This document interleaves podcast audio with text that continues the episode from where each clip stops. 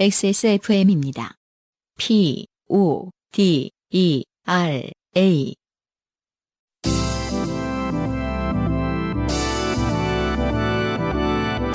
요즘은 팟캐스트 시대.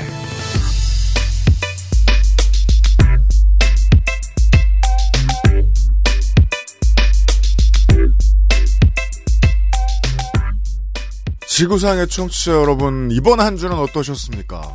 요즘은 팟캐스트 시대 삼백이십칠 회 시간으로 돌아왔습니다. 유엠씨의 책임 프로듀서입니다. 안승준 군이고요. 네, 반갑습니다. 네. 네. 어, 방역에 신경을 계속 쓰고 있는 티가 나네요. 왜요? 어, 플라스틱 칸막이가 설치됐어요. 아, 네. 아, 안승준 군은 처음 보셨겠군요. 뭐라고 부르죠, 이거를? 정확하게? 전문 용어가 있나요? 아크릴? 아크릴 칸막이가 민, 설치됐어요. 민정수석이 자른 건 아니죠? 아니에요. 요즘은 이런 거 많이 팔아요. 네. 어, 너무 많이 팔려가지고 저 배송이 음. 엄청 늦어요. 지금 아. 저 그 뭐 방송국이나 뭐 그러니까 각종 뭐 말 많이 하고 밥 많이 먹고 이런 데는 다 사고 있기 때문에 아, 여기 이제 구멍을 뚫어갖고 이제 물론 이제 이거는 비말 차단용이니까 그러면 안 되겠지만 옛날 옛적에 이제 아. 뭐 감옥이 된다. 그쵸. 구치소나 이런 데 이제 저 면회 가면은 면회 가면. 구멍이 뚫려 있는데 아무 소용 없죠 그러면. 거기다가 이제 쪽지를 넣거나. 저는 맨날 그 영화를 보면서 그 구멍에다가 차량을 넣고 싶다. 정말 놀랐습니다. 저는 액괴 그런 거죠. 그렇죠. 예. 아, 비슷한 욕망들이 다 있나 봐요. 촘촘한 구멍을 보면 차력을 밀어넣고 싶다. 국수처럼 나오겠지? 맞아요, 맞아요. 그런 게 없는. 어. 네. 아, 유엠씨는. 아, 뭔가 그 회수가 중요하구나. 액괴는 다시 뺄 수가 있으니까. 그죠. 깊이 넣어도 아, 빼면 빠져요. 어, 약간 성격이 드러난 것 같아요. 반대쪽 사람한테 주지 않아도 돼요. 뭔가 자신의 컨트롤, 언더 컨트롤함이 있어야 되기 때문에. 그럼요. 어, 액괴에서 다시 자기가 회수할 수 있어야 한다. 알파메일 증후군에 음, 걸려있죠. 네. 저는 그냥 뭐 일단 넣어볼까? 뭐 약간 이런 느낌으로 국수처럼 나가겠지? 뭐 이런 거였는데. 역시 컨트롤을 중요시하는 음, 우리 유엠씨 피디였습니다. 네. 어, 한국이 뭘 이렇게 잘하는지 이유를 아, 알려면은 수십 년이 걸릴 것 같지만 아무튼 그 한국은 좀 한시름 놓고 있는 단계입니다. 아, 확진자도 많이 줄어들었고 아, 그래도, 어떻게 어떻게 막아지고 있어요. 네. 네. 그 외 어린이집에서 그 확진자가 생겼었는데 나머지 네. 친구들은 하나도 걸리지 않았다라는 뉴스가 좀 이렇게 회자가 됐었잖아요. 어린이집 선생님의 인터뷰를 통해서 음. 아이들은 교육을 아이들은 확실히 한다. 어, 약속이라고 생각하면은 확실히 지킨다. 네. 아 정말 시사하는 바가 많은 뉴스였던 것 같아요. 그 생각보다 그 연대가 되는 민주 시민을 기르는 데는 그렇게 음. 오랜 시간이 걸리지 않나 봐요. 음. 그게 안 되는 시민을 만드는 데는 수십 년이 걸릴 수 있는데 아이들 사실 가여우면서도 또 그런 어떤 면은 좀 배울 점이 있다 생각을 합니다. 저 같은 경우도 뭐 아무도 없는 공원이면은 예를 들어서 음. 사람이 하나도 없는 백 미터 안에도 없으면. 음. 방종해볼까? 어, 아이한테 네. 너무 답답하면 벗어 이렇게 얘기하거든요. 음. 근데 이제 아이가 음. 아니야 그 이렇게 하면 안 된다고 했어라고 딱 저한테 말해주거든요. 그러니까요. 네, 네 대단해요. 음.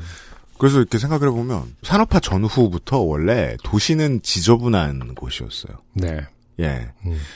위험한 것들이 많이 모여 있어요. 다른 문명의 이기들도 그 마찬가지지만 사람이 가까이 많이 모여 있기 때문에 도시는 늘 위험했다고요. 그런 점을 이제 어. 그냥 자연스럽게 받아들이지 않으면 안 되는 세대인 거예요. 우리의 다음 세대들은. 네. 사람들이 그렇게 많이 모여 있는데 어. 실제로는 모이면 안 되는. 아, 그 역사라든지 그 인문학에서 말하는 음. 도시의 탄생과 음. 어, 그 어떤 근대주의를 음.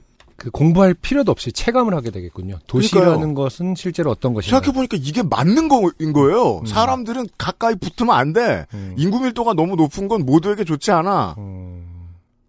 아, 그러네요. 포스트 모더니즘을 아, 반대하는 개념이 자연스럽게 생기면서 도시화라든지 이런 것들 네. 그래서 다시 어떤 철학이 그 세대에게 펼쳐질 건지 진짜 기대가 됩니다. 좀 완전히 다른 생각들을 하고 살게 되겠죠. 그래서 저는 우연치 않은 행운을 누리고 있는 거죠. 저는 언제나 혼밥이 더 맛있는 사람이기 때문에. 그렇죠. 예, 음. 청취자 여러분 뭐 고기나 뭐 이런 거 음. 어, 혼자 먹으니까 맛없다 이런 말씀 이제 집어치우죠. 맛을 즐기세요. 아, 맛을. 아, 아. 네. 그렇죠. 음. 저는 옛날에 그 이제 한 십 년 넘게 지났는데 어, 하도 할 일이 없어서 혼자 이천에 갔어요. 네. 거대한 쌀밥집들이 있죠. 그렇죠. 혼자 가면 겁나 괄시하시는 음. 그런 큰 식당들이 있어요. 왜냐면 그 보통의 쌀밥집들은 이제 상이 거하게 나오지 않습니까? 그 네. 한정식. 그래서 이렇게 보면은 그 일 인용 메뉴는 작게 음. 참고사항으로 음. 이것저것 특약이 써 있어요. 아, 특약? 예, 얼마를 더 내야 되고, 얼마를 더 내야 되고, 이거는 이 인 이상 아, 못 그래요? 먹고, 예. 제가 서비스하는 분들한테 언성을 높이는 경우가 없는데, 네. 딱 한 번 있던 경우가 경험이 그때였어요. 쌀밥집에서. 네. 먹는다고요. 음. 그래서 그 중에 비싸 보이는 게 게장 메뉴길래. 아, 그렇죠. 게장 먹지도 않잖아요? 음. 시켰어요. 달라고요. 그래가지고 죄송하지만 구워주실 수 있나요? 이러면. 삶아도 괜찮고요. 화식을 하게 해주세요. 그냥 개, 개 빼놓고 맛있게 잘 먹었어요. 네. 네. 일 인 메뉴 익숙해지자. 네. 네. 요즘은 팟캐스트 시대입니다. 좋은 사람들이 많이 있어요. 자, 여러분은 지금 지구상에서 처음 생긴 그리고 가장 오래된 한국어 팟캐스트 전문 방송사 엑스에스에프엠의 종합음악 예능 프로그램 요즘은 팟캐스트 시대를 듣고 계십니다. 방송에 참여하고 싶은 지구상 모든 분들의 사연을 주제와 분량에 관계없이 모두 환영합니다. 당신 혹은 주변 사람들의 진한 인생 경험 이야기를 적어서 요즘은 팟캐스트 시대 이메일 엑스에스에프엠 이십오 골뱅이 지메일 닷컴 조땜이 묻어나는 편지 담당자 앞으로 보내주세요.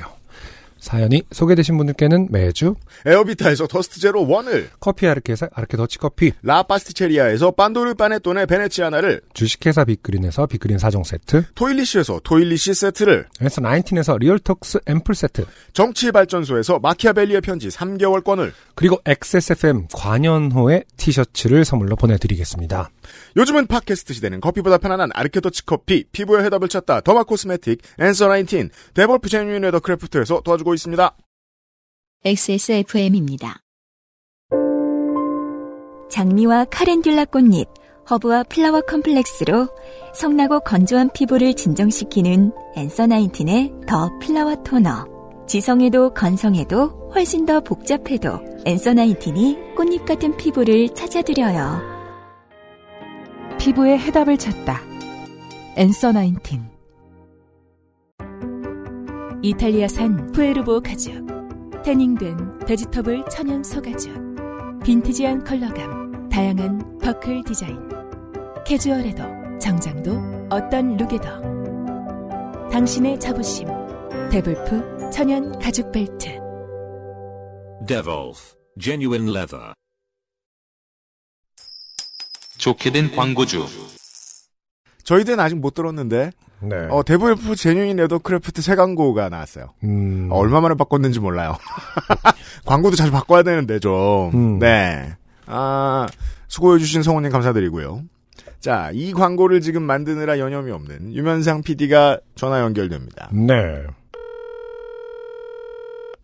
유면상 국이 연결돼 있어요. 야, 이렇게까지 하시면 안 됩니다.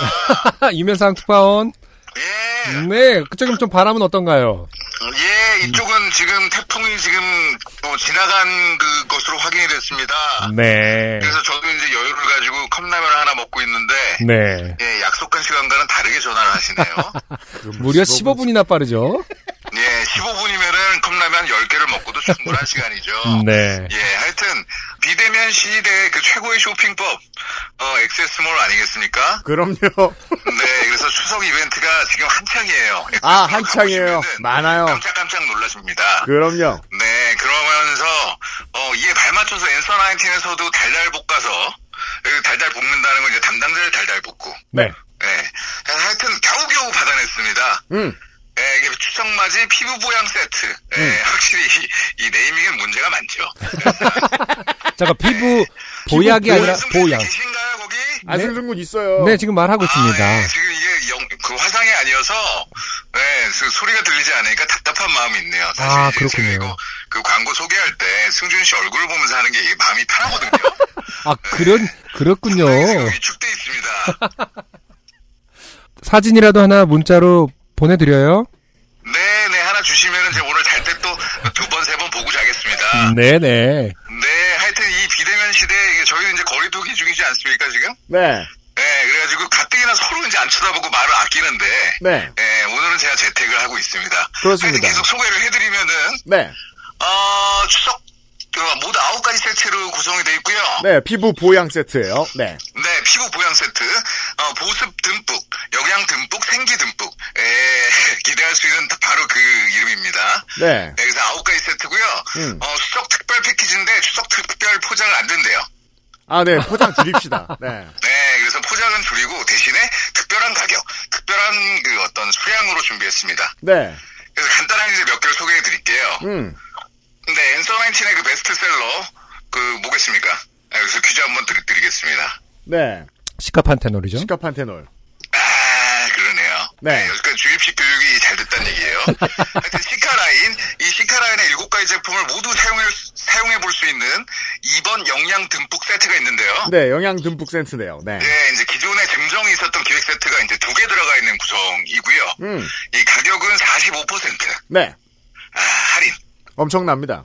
네. 아, 근데 여기서 놀라면 안 됩니다. 조금 이따 더 놀게 해드릴게요. 알았어. 하여튼, 이제 시카가 좋은데 뭔지 모르겠다. 음. 이 세트 하나 구입하시면 끝난다고 보시면 되겠습니다. 네. 자, 그러면 이제 다음 세트. 음. 어, 요즘에 마스크 착용으로 이제 메이크업 하기가 좀 힘들어요. 그렇죠. 그렇다고 맨얼굴로 나가기에는 마음이 허합니다. 네. 그래서, 어, 유자. 유자. 저번에 제가 신제품 말씀드렸던 유자. 네. 톤업 올인원 로션. 음. 말 그대로 톤을 업하는 거죠. 그래서 피부가 화사해집니다. 이걸 바르면은. 음. 그래서 안 바른 듯한 자연스러움으로 어, 어떤 자신감 없는 마음까지 달래주는 유자 듬뿍 세트예요. 유자 듬뿍 세트. 네. 네, 요게 이제 생기 사 번 생기 듬뿍 유자 듬뿍 세트가 되겠습니다. 네. 네, 요것도 요거, 요거 있고요. 음. 어, 요 다음에 이제 엑스에스몰 스페셜. 음. 세트 칠 번 안티 트러블 세트가 있어요. 네. 안티블레미쉬 토너 세럼 폼 클렌저. 그러네요. 어, 믿고 쓰는 그 안티 트러블 세트잖아요. 와, 이건 오십 퍼센트 넘는다, 할인율. 네. 아하, 이 양반. 엑스에스몰에서만 구십 개 한정으로, 네, 마지막으로 판매합니다. 그렇습니다. 이제 다른 데는 없어요. 엑스에스몰에만 네, 있습니다. 왜 이 제품의 그 종착지가 여기가 됐는지는 모르겠습니다.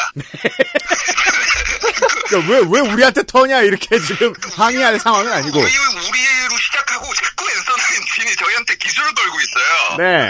네, 그래서 상당히 지금 부담이 되는데요. 네. 하여튼 이게 구십 개 한정이에요. 예. 구십 개 한정인데다가, 어, 그간에 이제 안티블레미쉬를 만족하셨던 분들. 음.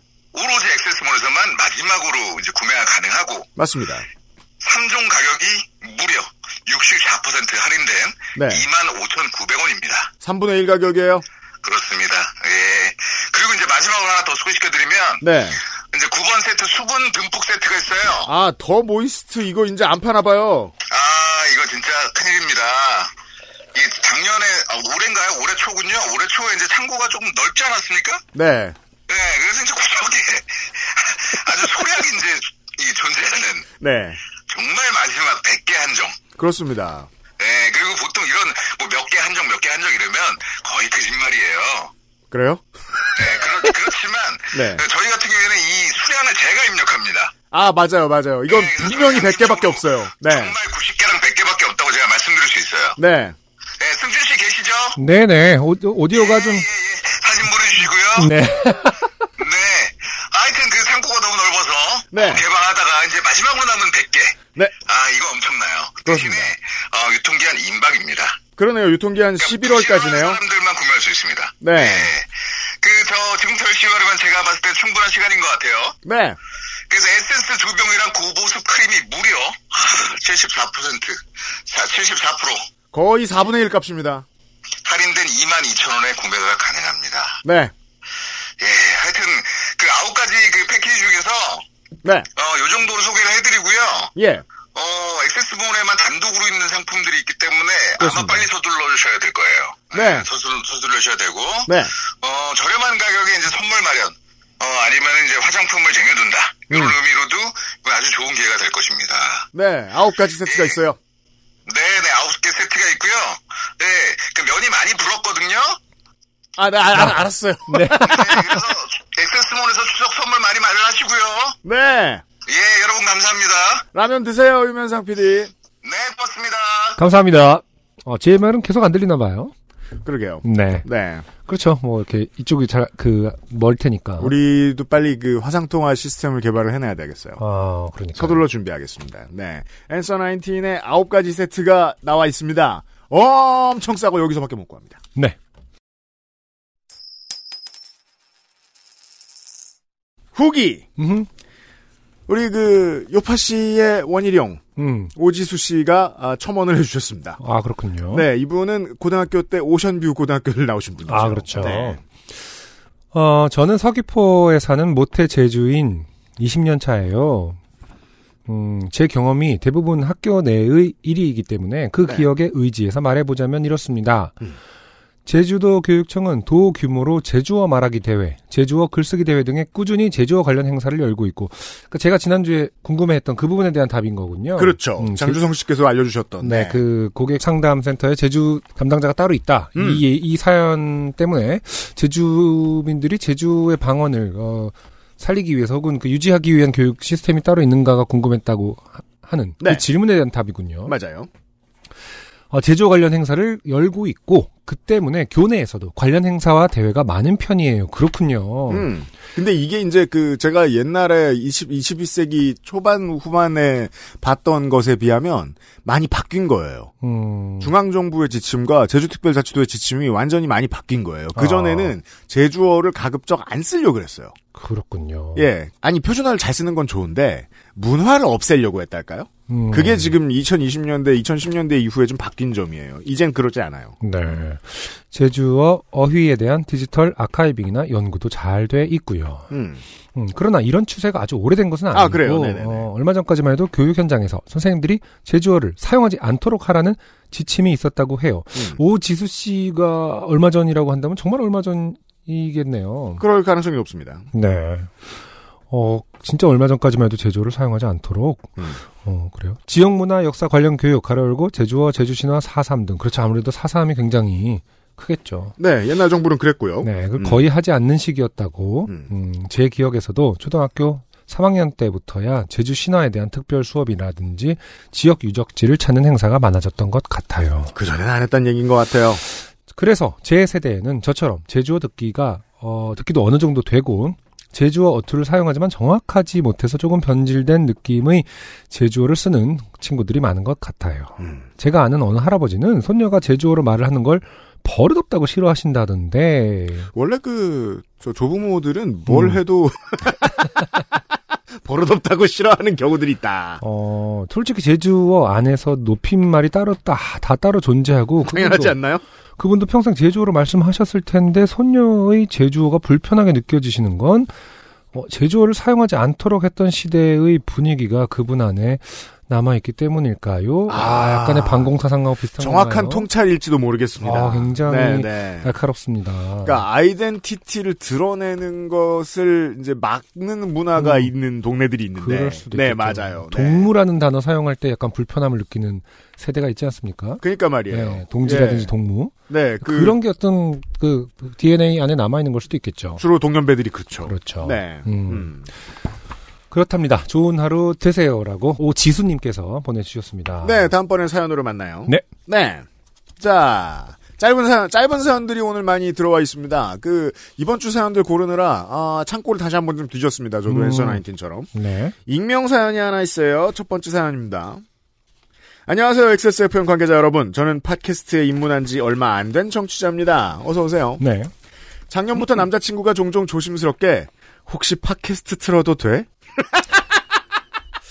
어떤 음, 어떤 느낌일까? 옛날 우리 동년배들 말로는 진도 나간다고 합니다. 이렇게 하나씩 하나씩 감염시키는 거죠, 상대방을.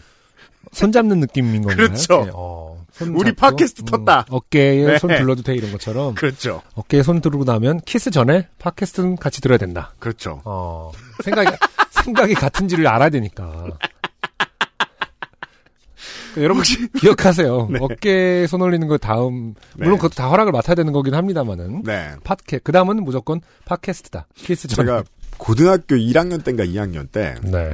어, 어떤 사람으로부터 진도 나간다는 어휘를 처음 들었어요. 음. 세상에 뭐 이런 지저분한 단어가 있나 네. 생각했어요. 음. 아니에요. 음. 중요합니다. 네. 팟캐스트 팟캐스트 진도는 굉장히 중요하다. 언제 텄나 어.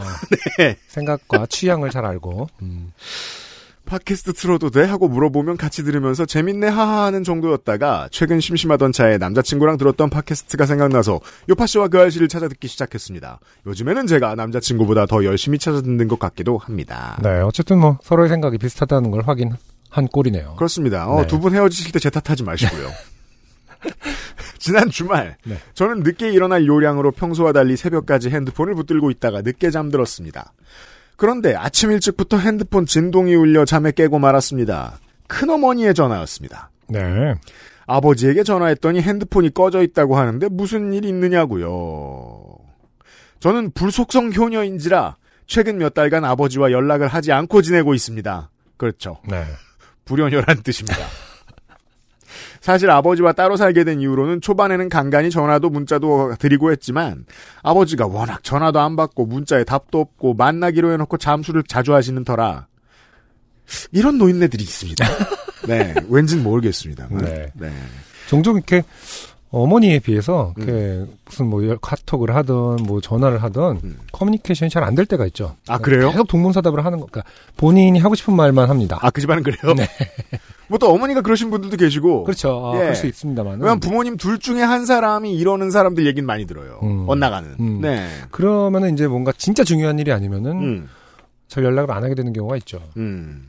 연락해봐야 뭐하나 하는 생각이 든 겁니다. 아, 이런. 네. 여튼 큰어머니께는 아버지의 바뀐 전화번호를 알려드리고 큰어머니는 자고 있던 것 같은데 깨워서 미안하다며 전화를 끊으셨습니다. 저는 다 못 잔 잠을 채우려는 요량으로 폰을 내려놓고 눈을 감았는데 몇 분 지나지 않아 다시 진동이 울렸습니다. 이번에는 작은아버지였습니다. 네. 아따, 위에 친척 맞네요. 음. 작은아버지 역시 아버지와 연락이 되지 않는데 최근에 연락한 적이 있느냐고 물어보셨습니다. 저도 최근에는 연락한 적이 없어서 어떻게 지내시는지 잘 모르겠다 하고 답을 했고 네. 작은아버지는 을의 어른들이 하는 질문으로 너는 잘 지내냐, 동생은 어떻게 지내냐 물으셨고 저는 회사 잘 다니고 있고 동생은 군대 다녀와서 복학해서 학교 한 학기 다니고 지금은 계절 학기 듣고 있는데 내내 온라인으로 들어서 집에만 있는 게 안타깝다고 대답했습니다. 음... 그랬더니 어, 생각보다 네. 어, 말을 길게 하고 말았어요. 에? 그럭저럭? 이런 정답이 있는데. 다 그렇죠, 뭐. 뭐, 이런 거라든지. 어, 좋은 워딩이 있음에도 불구하고. 혹은 음. 가장 단호한 걸로는 뭐, 안 죽었어요. 이 정도의 답변도 괜찮을 것 같고. 혹은 이제 굉장히 나쁜 말로는 뭐가 궁금하신데요? 에이아르에스로 돌려드릴게요.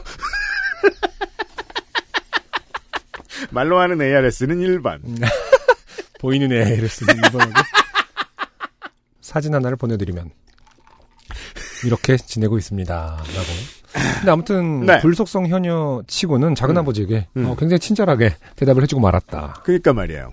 음. 그랬더니 작은아버지가 갑자기, 네. 대학교 등록금 반환 문제에 대해서 어떻게 생각하냐고 물으셨습니다. 네. 오, 작은아버지 이분 리얼미터신가요? 음. 뭐가 궁금하신 건데요? 라고 다시. 혹은, 작은아버지는요? 우리의 바이블이죠. 음. 네. 질문을 하셨어야지. 전혀 생각지도 못한 그쵸, 질문에. 사실 너무 당황스럽죠. 모르긴 해도 생전 뭐 이렇게 살갑게 지내지 않을 수밖에 없는 관계일 텐데 갑자기 정치적인 질문을 네. 어, 하면은 좀 당황하게 되겠죠. 아, 저는 음. 더듬더듬. 비싼 등록금 내고 학교 시설을 전혀 이용 못했는데 얼마 정도는 돌려받아야 하지 않나 생각한다고 대답했고 아 역시 또 친절하게 자기 생각을 말하고 말았습니다. 연전연패하고 있어요. 네.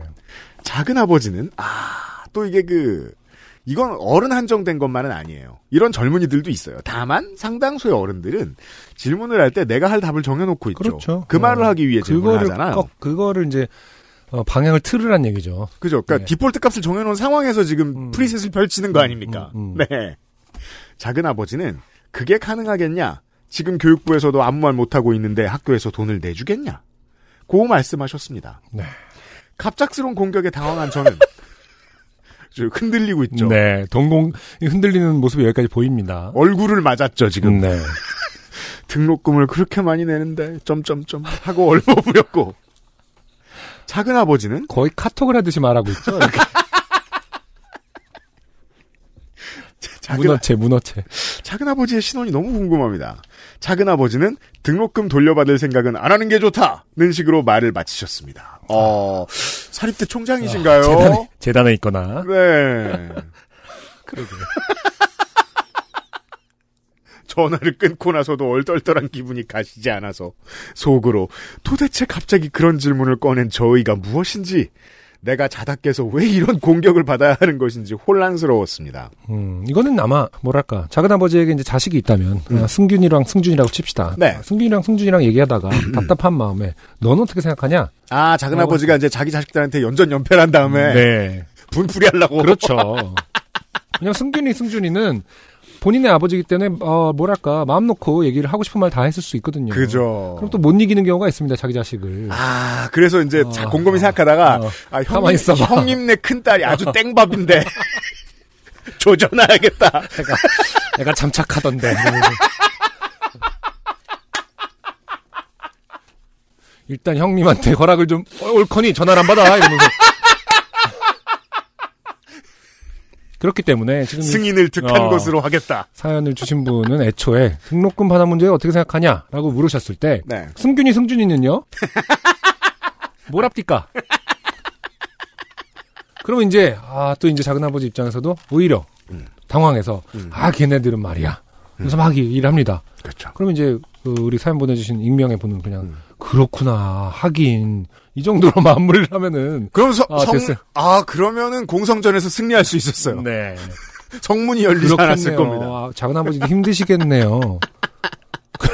아무튼 아버지는 제가 통화가 되면 작은 아버지한테 연락이 왔었다고 할게요. 와 이렇게까지 자세한 답을 드리는 경우가 흔치 않은데 저희가 네, 이렇게 다음번엔 어, 이렇게 대처하세요. 네. 네. 음. 언제나 작은아버지라든지 어, 큰어머니한테 전화가 오면은 어, 자식의 안부를 물으면서 네. 자식 걱정을 나누는 것으로 프레임을 그러십시다. 어. 그 뒤로 할머니까지 전화가 연달아 와서 네 아빠랑은 연락이 안 되는데 너라도 자주 연락해라라는 한숨 섞인 당부를 듣고 평소보다 훨씬 적은 시간 잠을 잤지만 더 이상 잠이 오지 않았습니다. 어, 근데 아버지가 전화를 끊고 지금 집회 나가신 거 아니겠습니까? 이렇게. 아, 청취자 여러분. 어, 많은 친척들이 걱정을 해주시네요. 네, 물론 이제 어 그러니까 이렇게 이 시, 시니어들은 연락을 잘 안 되면 굉장히 불안해하시죠. 사실. 이건 뭐 사실 뭐 이재갑 교수님 같은 분이나 방송에서 많이 하는 말씀인데 이 감염병은 사랑하는 사람과 친한 사람 위주로 전파됩니다. 그럴 수밖에 없죠. 네, 노인네들 폰 꺼놨으면 걱정하셔야 되네요. 요즘은 진짜로. 그렇죠. 네. 아. 그날 오후 남자친구를 만나 작은아버지와 나눈 대화를 이야기했더니 남자친구가 그거 요파시 사형감이라며 근데 마무리가 좀 약하다는 평도 해주더군요. 자신 자신 없으실 필요 없어요. 네. 네. 항상 건강하세요. 감사합니다. 남자친구분이 같은 일을 겪었을 때 마무리가 얼마나 강할 수 있을지를 궁금하긴 합니다. 본인도 써봐라. 네. 이런 말씀을 드리면서 네. 첫 번째 사연이었어요. 엑스에스에프엠입니다. 아르케 더치 커피를 더 맛있게 즐기는 방법. 고소한 우유 한 잔에 아르케 더치 커피를 넣어보세요. 커피의 산미와 우유의 부드러움이 조화를 이룬 아르케 더치 라떼. 때론 친구보다 커피. 아르케 더치 커피. 두 번째 사연입니다. 네. 아, 아주 오랜만에 초보 운전 사연이 왔어요. 아, 그렇군요. 천효정 씨입니다. 대구에서. 안녕하세요. 지금은 대구에 사는 천효정입니다. 딴 데로 곧 이사 갈 거란 뜻이죠. 음, 아니면 예전에 뭐 사연을 보내셨을 때 다른 지역에 살고 계셨던 건 아닌가요? 지금 자료를 보면 첫 사연이세요? 아, 그래요? 네. 음. 나는 대구가 싫다. 뭐, 무슨 의미인지 모르겠습니다. 네. 지금은 대구에 삽니다. 하지만 대구에 살 생각이 있었던 거라든지 뭐 계속 살 거라든지 이런 건 아니다. 뭐 이런 건가요? 네. 굉장히 지금은이라는 걸 템포럴리를 강조했습니다. 음, 오래오래 귀로 듣기만 하며 부족한 웃음 지수를 남몰래 채우던 청취자 천여정입니다. 요즘 코로나로 하던 일이 많이 줄어 빈둥거리다가 그래 나도 보탬이 되어야 하겠다 라는 마음으로 사연을 보내봅니다. 때는 바야흐로 제가 운전을 처음 시작하던 수년 전입니다. 네. 당시 구미에 살던 저는 십 년간의 장롱 면허를 꺼내어 들고 처음으로 중고차를 사게 되었습니다. 음. 성격은 급한데 겁도 많은 저는 전 일단 친구를 옆에 태웠습니다. 왜 그러는 거예요? 성격은 급하고 겁이 많은 거랑 친구를 태우는 것은 뭐 연관성이 크게 없죠. 에어백을 달아야죠. 그렇죠. 친구가 뭔 소용이에요? 에이비에스가 더 중요하지. 친구가 멈춰 하는 순간 이건 늦었습니다. 친구는 그냥 같이 죽을 뿐이에요. 그건 이제 그 술 마실 때 화장실에 친구 데리고 가는 거랑 비슷한 마음이죠. 음. 나 토하는 거 볼래? 뭐 약간 이런 느낌으로 데리고 가는 건가요? 목젖도 꼬집어주고 유사시에는. 맞아요. 그게 되게 중요합니다. 어시스턴트를 앉혀놓는 건 보통 마이너스가 됩니다. 네. 왜냐하면 한 명만 좋게 되면 될 걸 그렇죠. 둘이 당하기 때문에. 만약에 당신이 성격이 급하고 겁도 많은데 초보라면 혼자 타세요. 혼자 넓은데 성격이 급하고 아, 겁도 많아서 네. 어, 한, 한, 한산한 도로로 찾아갔습니다. 뭐 이렇게 하던가 그렇죠. 해야 되는데 네. 어, 친구를 태웠습니다. 일단. 처음 차를 운전하는 거니 뭘 하면 좋을까? 둘이 고심한 끝에 맵고 맛있는 것을 먹기로 했습니다. 뭘 먹기로 했습니다. 네. 운전을 하며 울렁거리는 마음을 달래고자 하는 나름의 해결책이었죠. 네. 저희는 당시 유행하는 아주 매운 쭈꾸미집 음, 낭땡 쭈꾸미를 먹기로 하고 뭔지는 모르겠어요. 네, 구미에서 뭐 유명했던 건가 봐요. 네. 음. 낭땡 쭈꾸미인데 쭈꾸미와 낭은 뭔가 뭐가 관련이 있을까? 낭으로 시작하는 게 뭐 뭐가 있을까요? 모르겠어요. 음, 네. 지역 이름이려나? 낭땡. 저도 밖에서 쭈꾸미를 많이 안 먹어가지고. 음. 네. 내비게이션에 목적지를 입력했습니다. 그 다음부터는 사실 잘 기억이 나지 않습니다. 뭐예요? 아니 음주운전도 아니고. 아니, 이분... 친구를 태우고 갔는데 기억이 없습니다. 저, 운전하시면 안 되는 것 같아요. 결격 사유가 분명히 있는 것 같아요. 일단 내비게이션이 시키는 대로 갔던 것 같습니다. 무조건 내비게이션만 믿었죠. 왜냐하면 저는 최강 어, 초보 운전이니까요. 여기까지는 문제가 없어요. 그렇게 앞창과 내비게이션만 보며 가고 있는데 이게 웬걸 톨게이트가 나오는 겁니다. 친구. 야야 저 톨게이트 아니야? 어디서 친구도 바보를 해가지고 톨게이트를 보면 이게 톨게이트인가 아닌가를 물어보는 친구를 왜 데리고 갑니까? 어시스턴트도 아니잖아. 음. 저거 톨게이트 아니야라는 말을 살다가 들어볼 일이 뭐가 있어요? 아니 가끔 이렇게 유원지 같은 데 가면 이렇게 뭐 무슨 계곡 이렇게 톨게이트처럼 돼 있는 데 있거든요. 큰 유원지는 아 국립공원 같은 거 이태원에 들어 어. 로데오 어. 톨게이트 갖고 왠지 젊음 젊음의 거리 아지 아지형의 쭈꾸미 거리 이런 것처럼.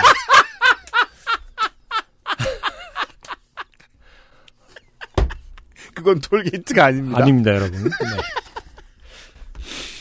네. 야, 저 톨게이트 아니야? 저거 저거 나가면 고속도로 아니야? 옆에 있던 친구가 다급하게 말하더군요.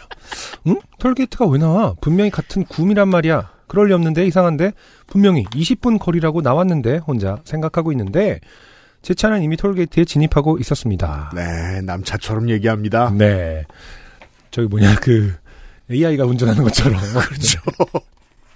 무서웠습니다. 첫 운전에 고속도로라니. 이건 정말 그 클리셰네요. 이렇게 뭐 그렇죠. 어, 차선 못 바꿔서 그렇죠. 부산 간 서울에서 부산 가는 네. 네. 직진만 오로지 직진. 인생은 직진이다. 어 이건 정말이지 제가 원하던 것이 아니었습니다. 쭈꾸미 먹겠다고 목숨을 걸다니 이건 정말이지 멍청한 짓이었습니다. 하지만 후진을 할 수는 없었습니다. 어 그럼요. 그 저 휴일 밤에 그 에스비에스에 출연하게 됩니다. 네. 그러면 네. 블랙박스로 본 세상. 이미 꼬리 물고 제가 통과하길 기다리는 수많은 뒷차들 때문에 후진은 불가능했어요. 그때면은 그 지금보다 하이패스의 보급률이 상당히 떨어질 때였으니까. 음, 네. 네. 아씨 몰라 일단 가보자. 그때부터는 더욱 기억이 흐립니다. 음. 기억이 나는 것은 내비게이션이. 내비게이션. 음. 다음 안내가 있을 때까지 직진입니다. 라고 했던 것과. 목적지가 근처에 있습니다. 라고 했던 것뿐입니다. 이게 초보 때는 음. 이 말 들으면 확실히 긴장돼요. 다음 안내가 있을 때까지 직진이라는 말. 음. 정신이 바짝 듭니다. 네. 다음에 뭐라고 말할지 언제 뭐라고 말할지 모르겠으니까. 그리고 목적지가 근처에 있다는 말도 꽤 사람 어지럽게 만듭니다. 맞아요. 확실해라고 되묻게 됩니다. 목적지가 근처라고? 나 아직 고속도로인데. 그렇죠. 여기는 왕복 팔 차선 아니 십 차선이나 되는 아주 큰 고속도로인데 이럴 때 팔 차선인지 십 차선인지 세고 있으면 안 됩니다. 게다가 또 그 구미에서 대구 사이에 네. 그쪽의 고속도로가 차선이 엄청 많죠. 맞아요. 아시아나 유에이. 음. 그래서 세다 그 사고 납니다. 네. 생각이 마치기도 전에 내비게이션이 말했습니다. 목적지에 도착하였습니다. 아, 유엠씨가 약간 지니처럼 말하고 있죠? 속언니를 들어드리지요. 이게 저 이천 년대 초중반에 한때 유행했던 이상한 내비게이션이었어요. 뭐, 왜냐하면 그때가 지나가고 나서는 남자 목소리 내비게이션이 없어요. 아세요? 느끼세요? 좀요 여러분? 아, 그렇네. 막 그때는 막 배칠수 씨 막 하시고. 옛날에는 막 유료 목소리 이런 것도 있었잖아요. 유령? 유료 목소리. 어, 아, 그쵸. 예, 삽 다운받아갖고. 예, 예. 요즘은 이제 그 유행이 좀 지났는데. 어, 하긴 네. 맞아요. 음. 뭐 삼김 이런 거 해갖고 다 하지 않았어요? 맞아요. 배칠수 씨가 그것 때문에 또, 예, 추가 수익을 좀 내셨을 거예요. 아, 그랬었구나. 저도 이게 막 술 먹고 택시 탔는데 막 장군 막 이런 내비게이션들 있잖아요. 다음...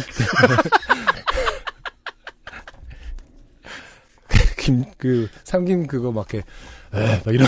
그러던 시절이 있었어요. 어, 네.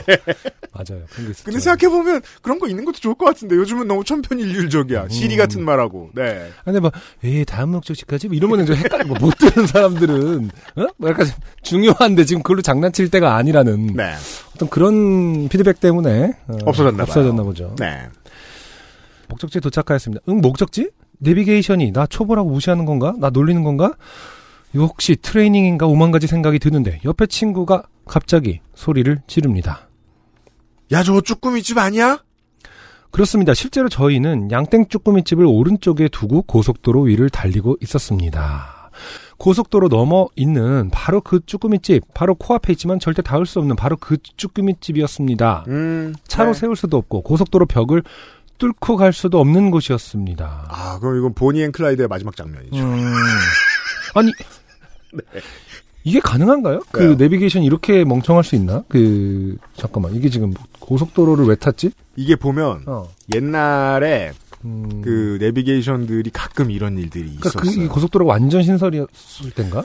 그냥 바로 옆에 있는 어딘가에 데려다주면 된다 때문에 음... 음... 사실 이런 버그는 이거 버그라고 할 수도 없죠. 이런 오류는 꽤나 흔했던 일 같아요. 그런가? 네, 어... 그냥 위치상 가까운 곳에 도로를 안내해줘 버리는. 근데 그게 고속도로가 되는 경우들도 있죠. 음, 친구가 짜증을 내기 시작하고 저는 허탈함에 차를 버리고 싶은 마음이었습니다. 일단 친구는 현재까지는 유즐리스. 음. 전혀 소용이 없는. 네. 어, 저는 다른 요파씨 청취자들과는 달리 그 길로 먹을 것을 찾아가지는 않았습니다. 아니 이미 먹을 걸 찾아가던 중이었긴 합니다만. 네. 대신 첫 고속도로 주행으로 몸살을 얻어 며칠을 알아 누웠습니다. 그럴 수 있죠. 너무 긴장하면은 약간 어, 뭔가 좀 이렇게 그게 여파가 있을 수는 있는데 어, 그렇다고 며칠을 알아 누울 정도였는지. 저는 처음으로 고속도로 주행을 한 두 시간 정도 해보고 난 다음에 집에 돌아와서 음. 계속 코어에 힘을 주고 있었나 보더라고요. 아, 그럴 수 있죠. 배가 땡겨서 잠이 안 올 정도였어요. 음. 네, 기억나요. 그나저나 사연을 쓰기 위해 인터넷에 그 식당을 검색해보니 경부, 경북고속도로가 보이는 뷰 맛집이라고 소개가 되어 있네요. 아, 굉장히 위험합니다. 네. 아니, 고속도로가 보이는 것을 자랑으로 한다라는 수준은 맛에 자신이 없다는 뜻이죠. 아니, 바다도 아니고 산도 아니고. 그러게요. 네. 대체 쭈꾸미를 먹으며 어, 고속도로를 쳐다보는 느낌은 어떤 걸까요? 그러니까 쭈꾸미... 게다가 맛이 없다는 뜻이죠. 어휘를 보면 뷰 맛집이래요. 그러니까. 쭈꾸미 맛에 대한 평가가 아닙니다. 네. 봤어 봤어 차 진짜 빠르지? 그, 그 식당에서 계산할 때 맛있게 드셨어요가 아니라 차 봤어요? 진짜 빠르죠? 그런 데들이 있나 봐요. 네. 아, 사연이 소개되면 이번에 다시 한번 가봐야겠네요. 감사합니다. 라고 마무리해 주셨습니다. 네. 천효정 씨의 사연이었습니다. 엑스에스에프엠입니다. 신뢰받는 비즈니스엔 데일리 브리프 케이스. 따뜻한 날 나들이 곁엔 퓨어 사이드백. 친구들과의 가벼운 만남엔 스냅 클러치. 당신의 자부심 데볼프 빈티지 클래식백. 데볼프제뉴인레더. 저는 익숙해지면 그래도 곧잘 하는데 익숙해지는데 남들보다 시간이 좀 오래 걸리는 것 같아요. 음. 내비게이션과 커뮤니케이션 하는 것도 마찬가지였어요. 네. 보면 왜 백 미터 앞에 출구가 있고 삼백 미터 앞에 출구가 하나 더 있단 말이에요. 보통. 맞아요. 예. 일로 가면 어느 동네, 절로 가면 어느 동네. 맨날 헷갈려요. 맞아요. 예. 한 음. 육 개월을 그랬어요. 내비게이션을 안 쓸 때 아니면 쓸 때? 쓸 때. 어, 그렇죠. 내비게이션 쓸 때 더 그래요. 만약에 없이 한 경험이라면 네. 기억이 오래 갈 텐데 내비게이션이 없을 때는 의지하면은 네. 음. 내비게이션이 좀 비싸던 시절에 그렇죠. 네. 지금처럼 완전히 뭐 필수 빌트인이 돼 있고 뭐 이런 게 아니니까요. 이천육 년인가 칠 년에 저 첫 차를 샀을 때 그때는 그 포털에서 길을 검색해서 그 길 설명을 프린트 프린트를 해서 맞아요. 외우면서 갔어요. 그럼 안 틀렸어요. 음, 저는 이천이 년인가 이천삼 년인가에 혼자 여행을 차를 타고 전국을 돌아다닌 적이 있는데 네. 그땐 정말 지도 책자를 가지고 다녔으니까요. 그게 생각보다 여러모로 눈을 트게 해줍니다. 네. 길에 대한. 그, 그런 기억은 지금 가도 안 잊게 되더라고요. 네. 네. 음. 근데 내비게이션은 그 뭐랄까 감각의 확장 이래가지고 없어지면 그 뭔가 겪게 돼요. 맞아요. 없어서 생기는 일들에 대해서. 음. 예, 예, 예. 오랜만에 만나는 초보 운전 사연이었고요. 네. 자, 오늘의 세 번째 사연. 결혼식 사연입니다. 음. 유현수 씨예요. 안녕하세요. 유엠씨님, 안승준님, 평범한 청취자 유현수라고 합니다. 평소 듣기만 하다가 용기를 내어 메일을 보냅니다. 결혼식 날 좋게 된 얘기입니다. 네. 처음으로 사연을 보내주시는 분들이 많네요. 네. 어, 굉장히 고무적인 일입니다. 저와 남편은 사 년 전 결혼을 했습니다. 저는 이 문장이 좀 재밌더라고요. 음, 그러니까 결혼은, 굳이 이 두 어. 사람이 음. 각각의 주어로 등장하고 음. 사 년 전에 결혼을 했다는 이 문장. 어, 그렇게 얘기하니까 좀 새롭네요. 필요 없거든요. 이렇게 음. 말할. 그러니까 음. 저는 육 년 전, 남편은 이 년 전 결혼을 했습니다. 저는 결혼을 했는데 남편은 아직 결혼할 음. 생각이 없다고. 이런 확장이 가능하잖아요. 문장이. 저와 남편은 사 년 전 결혼을 했다. 평범해 보이지만 좀 독특한 문장으로도 볼 수 있겠네요. 둘이 결혼을 했어요. 네. 저희가 하고 싶던 결혼식은 음. 양평의 잔디밭이 있는 레스토랑에서 정말 가까운 지인들만 초대해서 파티처럼 하는 거였습니다. 네. 요즘에 양평을 자주 가게 됐었는데. 양평 지역구신가요? 어... 예. 아니, 그러니까 이분. 가까운 아 그렇죠. 근데 진짜로 잔디밭이 있는 레스토랑 혹은 카페들이 굉장히 많고 굉장히 진짜로 분위기가 좋은 곳이 많더라고요. 음. 음. 그러나 당연하게도 부모님들은 좋아하실 리 없었죠. 왜요? 부모님들은 왜요? 지인들만 초대해서 파티처럼 하는 걸 싫어하시죠. 그러면요? 부모님들은 이제 자, 본인들의 지인을 최대한 부를 수 있는 큰 규모의 평범한 결혼식을 훨씬 좋아하시죠. 왜냐면 본인들이 낸 어, 축의금을 다 수고해야 된다고 생각하시니까요. 아, 저는 이제 부모님이 제 편이거나 음. 제가 너무 못됐거나 둘 중에 하나인가 봐요. 저는 음. 뭐 이런 문제에서 좀 하우스 웨딩을 했음에도 전혀 반대에 부딪혀보지 않았기 때문에 네. 부모님 지인은 거의 없었거든요. 음, 많은 부모님들이 사실은 이렇게 생각하시죠. 음, 네. 그렇군요.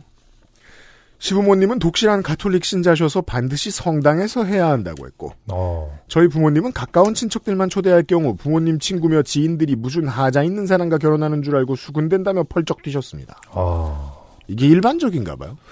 글쎄 이 정도로 생각, 수군된 다음에 펄쩍 뛴다는 것은 뭐 그러니까 물론 뭐... 일반적으로 펄쩍 뛰진 않습니다. 네.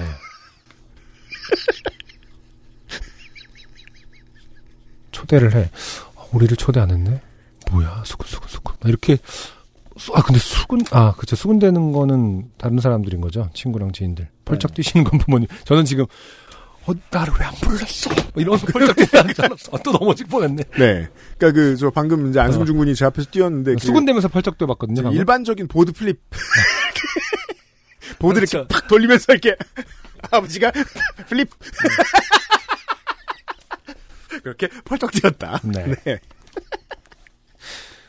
물론 저나 남편은 이 모든 것을 부모님과의 전면적인 투쟁을 통해 돌파할 수도 있었지만 그렇게 힘들게 결혼 생활을 시작하고 싶지 않았습니다. 그렇죠.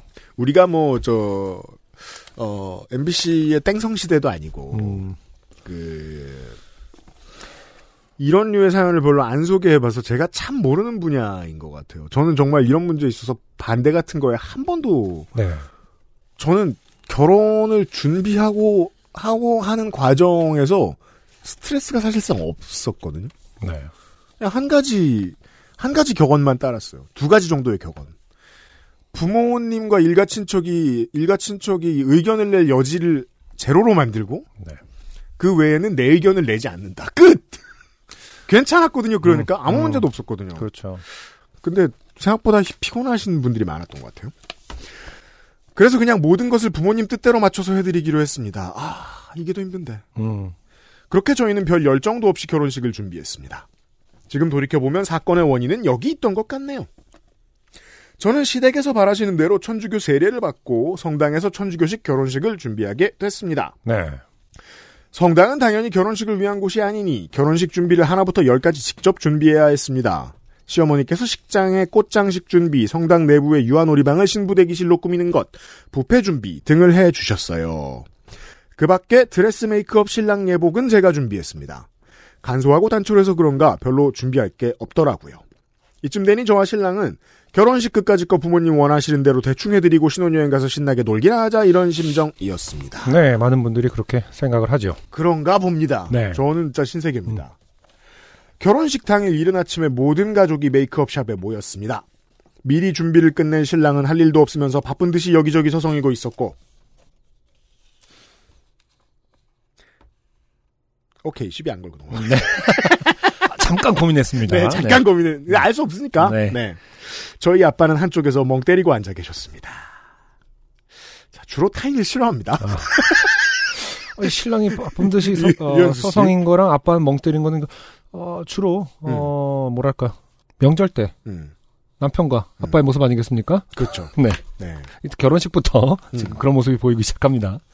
저는 헤어 메이크업을 받으며 신랑을 불러 저희 아빠랑 결혼식 연습을 해야 하지 않겠냐고 말했습니다. 음. 결혼식에서 신부 아버지가 신부와 입장했을 때 신랑과 대면한 뒤 서로 포옹을 하거나 뭐 그런 자연스럽고 약속된 행동을 하잖아요. 네. 그런 걸 미리 서로 합을 짜놔야 하지 않냐 하는 얘기였어요. 음. 사실 이것도 정근대적인 방식이라 하고 싶지 않았지만 아빠에게 나는 아빠 손, 손을 잡고 식장에 들어가기 싫다고 했다가는 아빠가 크게 섭섭하실 것이 분명해서 그냥 남들 다 하는 대로 하기로 한 것입니다. 그런데 신랑이 신랑 그런 건 식장에 가면 다 알려줄 거야. 미리 연습할 필요 없어. 음, 현수 씨가 아버지와 신랑을 싫어할 이유가 없진 않다. 네. 아예 없는 것은 아닌 것 같다. 네. 확인했습니다. 라고 하는 거예요. 저희는 웨딩 플래너 없이 하나하나 다 알아서 하는 결혼식인데 대체 누가 알려주나요? 아, 그쵸. 성당인데. 성당은 예식장이 아니니 예식을 도와줄 직원이 있는 것도 아닌데요.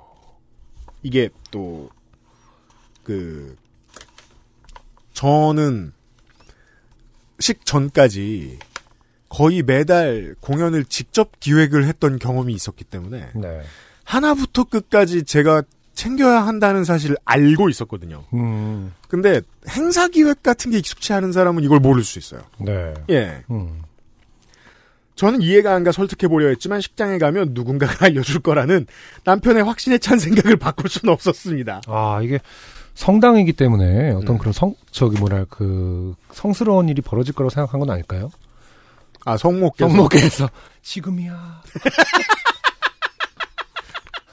그리고 성모가 어떻게 아십니까, 그걸? 아니, 신랑은 성당을 가봤을 거 아니야. 서, 성모가 뭐 한 사람인지 알 거 아니야. 결혼식에 대해서 어떻게 알아? 하이파이브. 하이파이브를 해. 이렇게 알려주실 수는, 알려주실 리는 만만하죠. 네. 이게 지역에 따라 여러 형태의 성모들이 계신데, 결혼식 집전하신다는 얘기는, 혹은 결혼식을 본인이 했다, 이런 얘기는 못 들었다! 네. 자. 코로나니까 주먹으로 쳐. 피스트 범프. 자. 너무 가까워.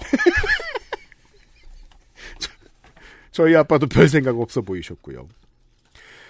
그렇게 시간이 흘러 저는 신부 대기실에 앉아 있었고 결혼식 시작이 임박하자 하객들이 모두 식장 안으로 들어갔습니다. 얼마 안 가 하객들이 크게 웃는 소리가 신부 대기실까지 들렸습니다. 나중에 남편의 말을 들어보니 남편은 시간 가는 줄도 모르고 성당 로비에서 손님을 맞이하고 있었고 전통적 결혼식의 본업 중 하나죠. 네. 신랑쟁이에. 음. 누군가가 식장으로 빨리 올라가 보라는 말에 급하게 올라갔더니 신랑 입장하라고 반복해서 식장 안에서 소리가.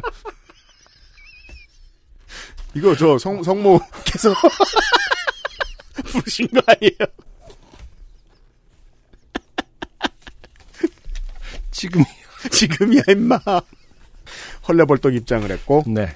신랑의 어리버리한 등장에 하객들이 웃음을 터뜨렸다는 거였습니다. 음. 이런 사실을 모른 채 잠시 후 저는 아빠와 함께 식장 입구에 서서 입장을 준비했습니다. 저는 처음에 아빠의 팔짱을 꼈다가 이게 아니다 싶어 아빠의 손을 들어올려 그 위에 제 손을 살, 얹어 살짝 잡았습니다. 어, 아빠의 손을 들어올리면 아빠가 챔피언이다 뭐 이런 뜻인가요? 아, 심판처럼. 그러면 이제 이 사람이 내 왼손으로 아빠다. 들어준 다음에 어. 오른손으로 가리켜야죠. 이 사람이 날 키웠다. 네, 어. 아버지는 왼손에 벨트를 들으셔야죠.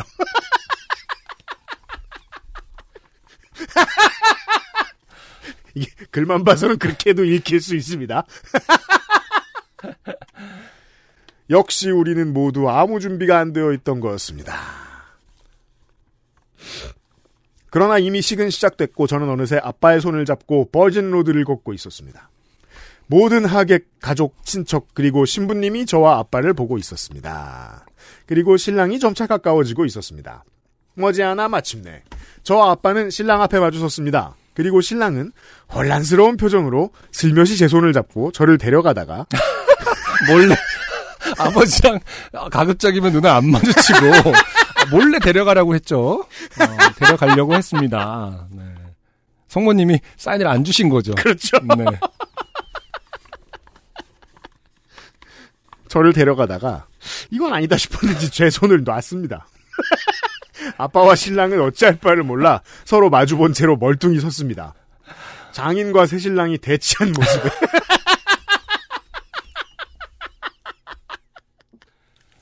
아까 성모님께서 아까 신랑 지금 입장 지금이 할 때 신랑이 못 들은 것 때문에 지금 이미 떠났죠. 포기하고 떠나셨기 때문에 신랑은 지금 아무런 메시지를 듣지 못했습니다. 하객들이 다시 한번 크게 웃음을 터뜨렸습니다. 네. 그러다 잠깐 또 어, 주저하죠. 아, 그냥 데려가지 말까? 라서 손을 놨습니다, 지금. 그쵸? 제 손을 놨습니다가 한번 나옵니다. 네, 맞아요. 네. 남편의 말로는 그때 제가 마치 남일처럼 하객들과 같이 웃고 있었다고 합니다. 그러나 사실 저는 와, 내가 걱정하던 일이 그대로 현실에서 일어나다니 하며 어이가 없어 웃었던 것입니다. 네, 그렇죠. 인생은 대신해주는 사람이 참 없더라고요. 생각해보면. 네. 걱정하면은 어, 걱정하던 일이 일어납니다. 네. 그래서 해결하지 우리가, 않으면 본인이 우리가 해결하지 좋게 않으면. 되는 때는 보통 음. 누가 대신해 줄 거라는 막연한 믿음을 가지고 있을 때예요. 그렇죠. 네. 그 믿음을 가지고 들어가면 바로 망해요. 네. 예. 아무도 대신해 주지 않는다. 네. 아.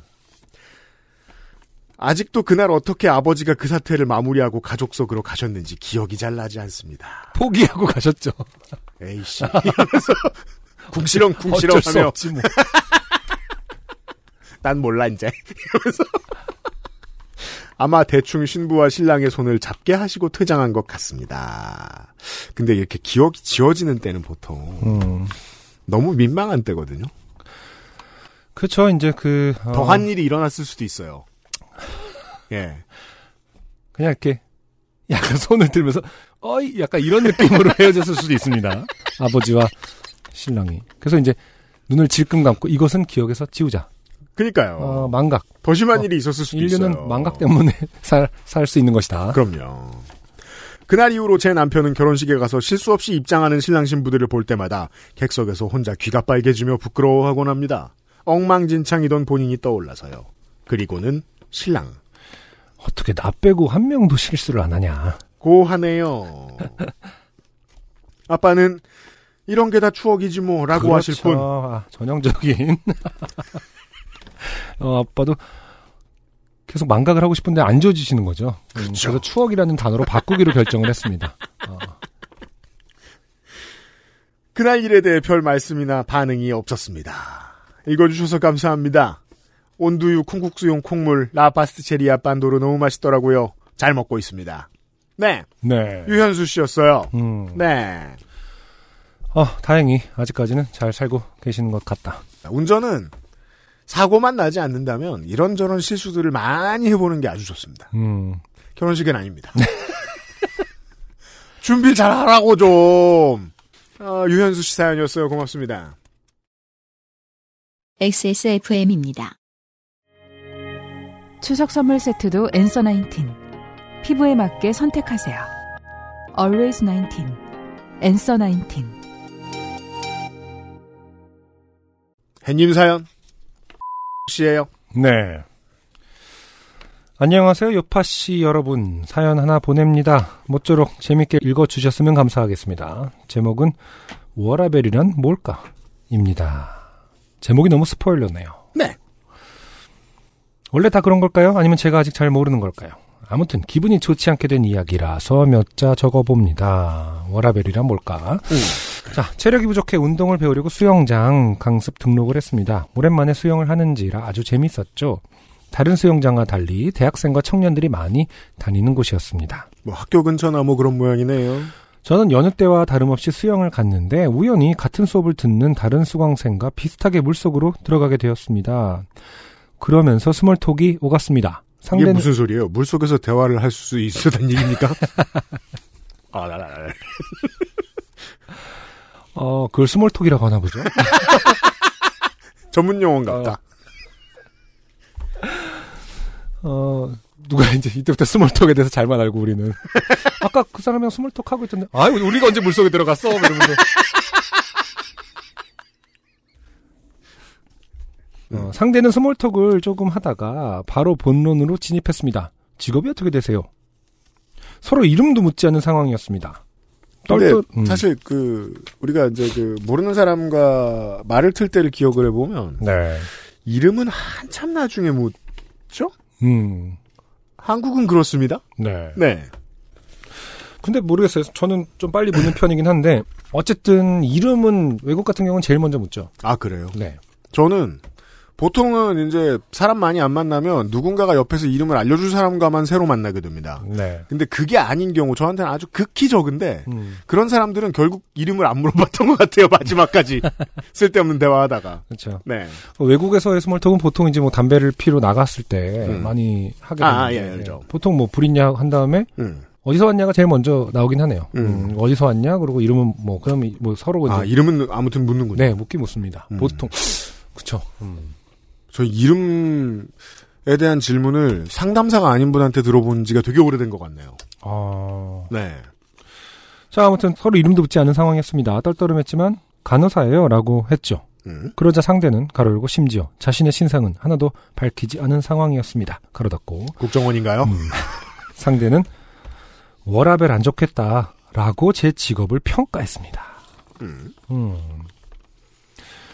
기분이 안 좋았지만 그냥 너스레를 떨었죠. 힘들긴 한데 보람이 많은 일이다 뭐 이렇게요.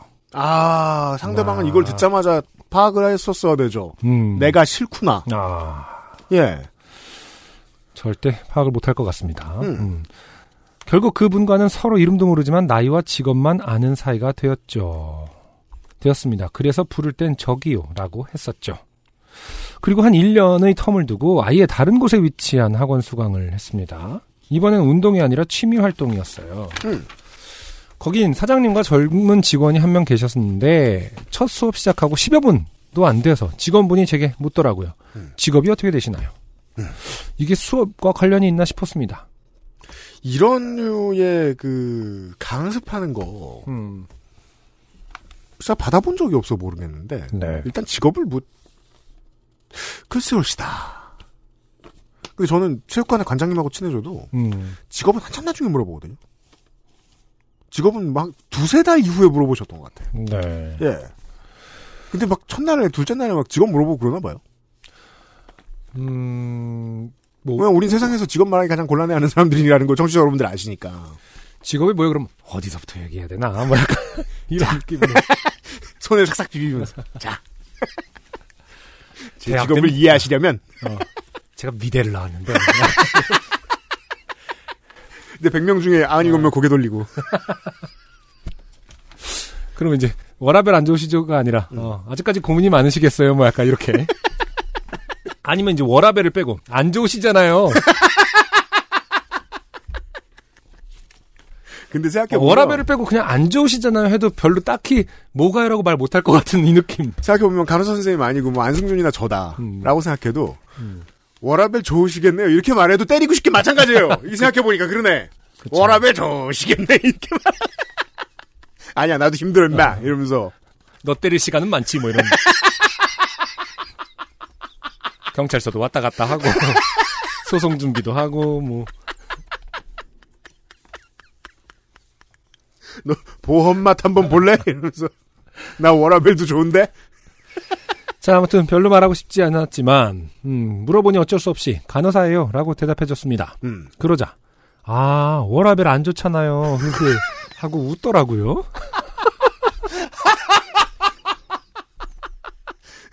아니 새로 하나 이게 사실 새로는 아닙니다만 근데 워라벨을 이렇게 그 일상 대화에서 많이 쓰나 봐요. 이렇게 뭐 항상 텍스트로만 보고 뭐 방송에서나 이렇게 뭐 자막으로 나오지 워라벨이라는 말을 진짜 구어체로 쓴지는 잘 몰랐습니다. 그러게 말이에요. 그리고 음. 또 직업을 물어보는 것도 괜찮은데 그 답을 듣고 나서 그 직업을 평가하는 건 참 이상해 그러게요. 보여요. 아, 그러... 어... 생각보다 어감이 상당히 속물적인 속물이네요. 음. 네, 그렇죠. 사실은 뭐 아 힘드시겠어요라는 말도 어떻게 보면 신뢰가 될 수 있는 건데 음. 음.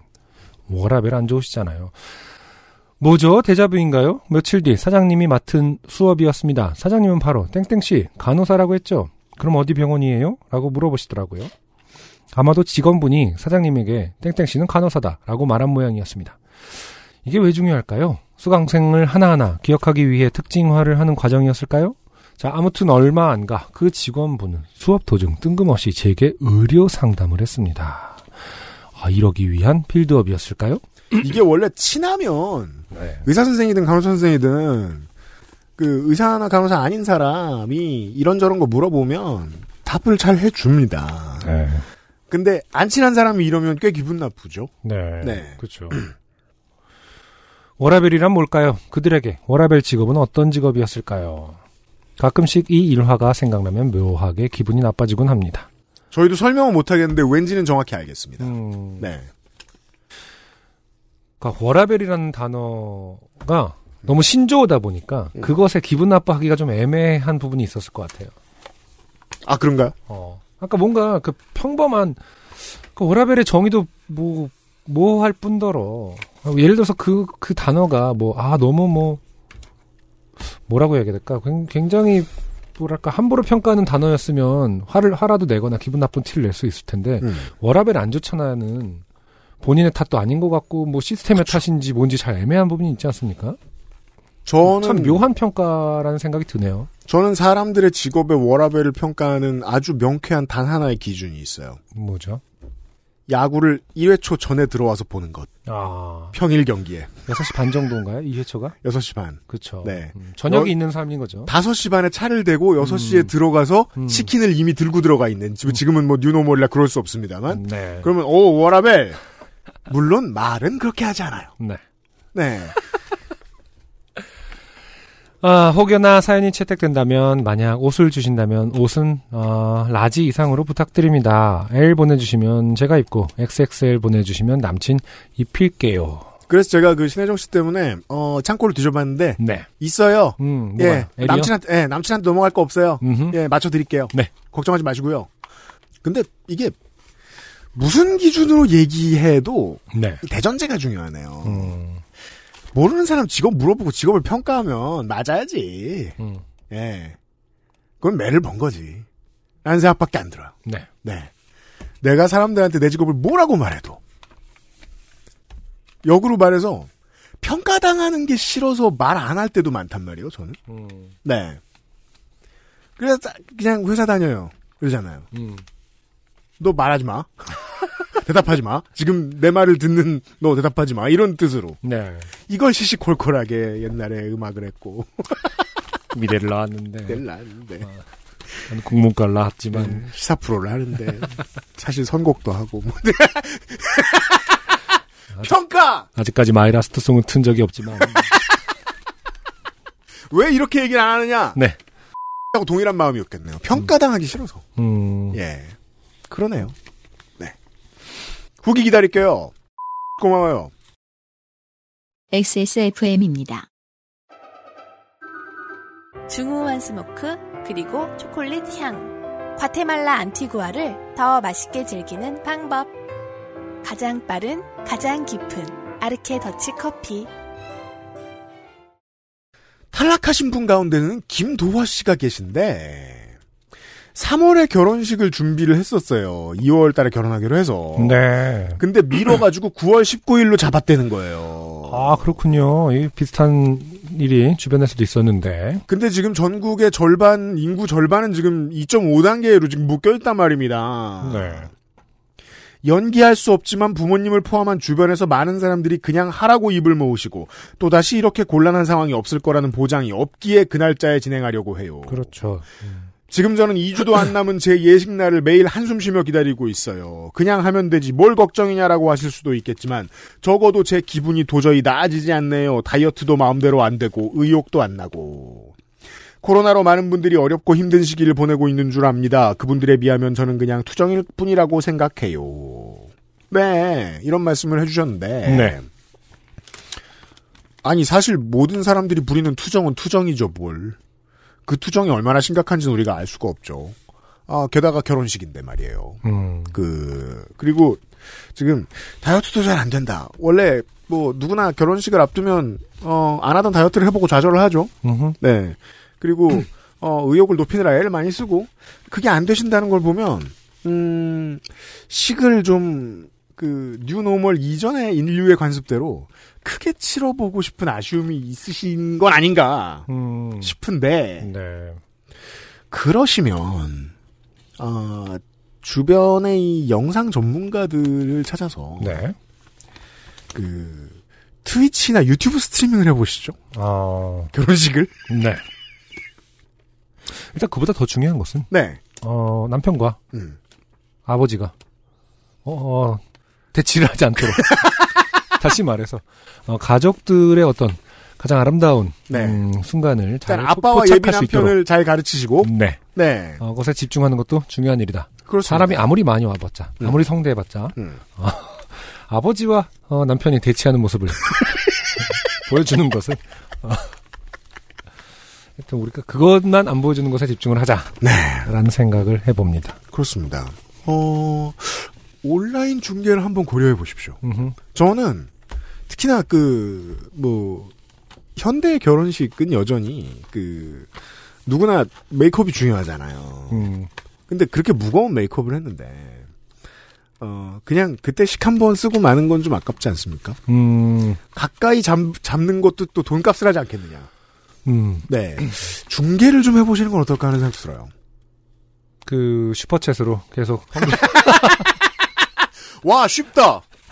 안 돼. 모든 걸 해결해드렸네. 슈퍼챗, 슈퍼챗! 물론, 그러면 이제 사실상 구글이 예식업자가 돼버리네요. 그렇게 되면.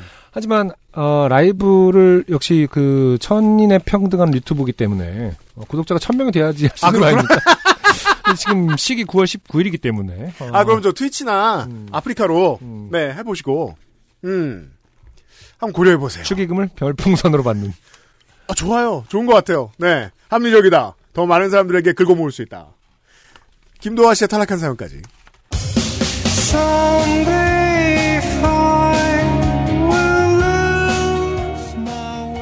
삼백이십칠 번째. 요즘은 팟캐스트 시대였습니다. 네. 저희들이 지금 원택트 시대로 음. 어, 많은 것을 바꿔나가고 있습니다. 예를 들면 어, 상품의 가짓수를 늘린과 동시에 상품을 더 빨리 보내드리려고 하겠습니다. 음. 네, 음, 여러분이 계속 많이 참여해주시기 때문에 가능합니다.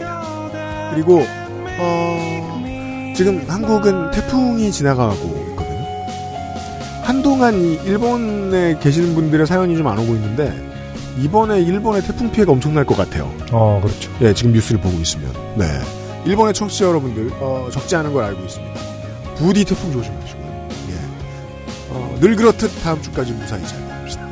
요즘은 팟캐스트 시대였어요. 안승준 군하고 유현수의 책임 프로듀서였습니다. 허상준 민정수석이 편집하고 있어요. 삼백이십팔 회에 저희들은 어김없이 찾아뵐게요. 감사합니다. 엑스에스에프엠입니다. P-O-D-E-R-A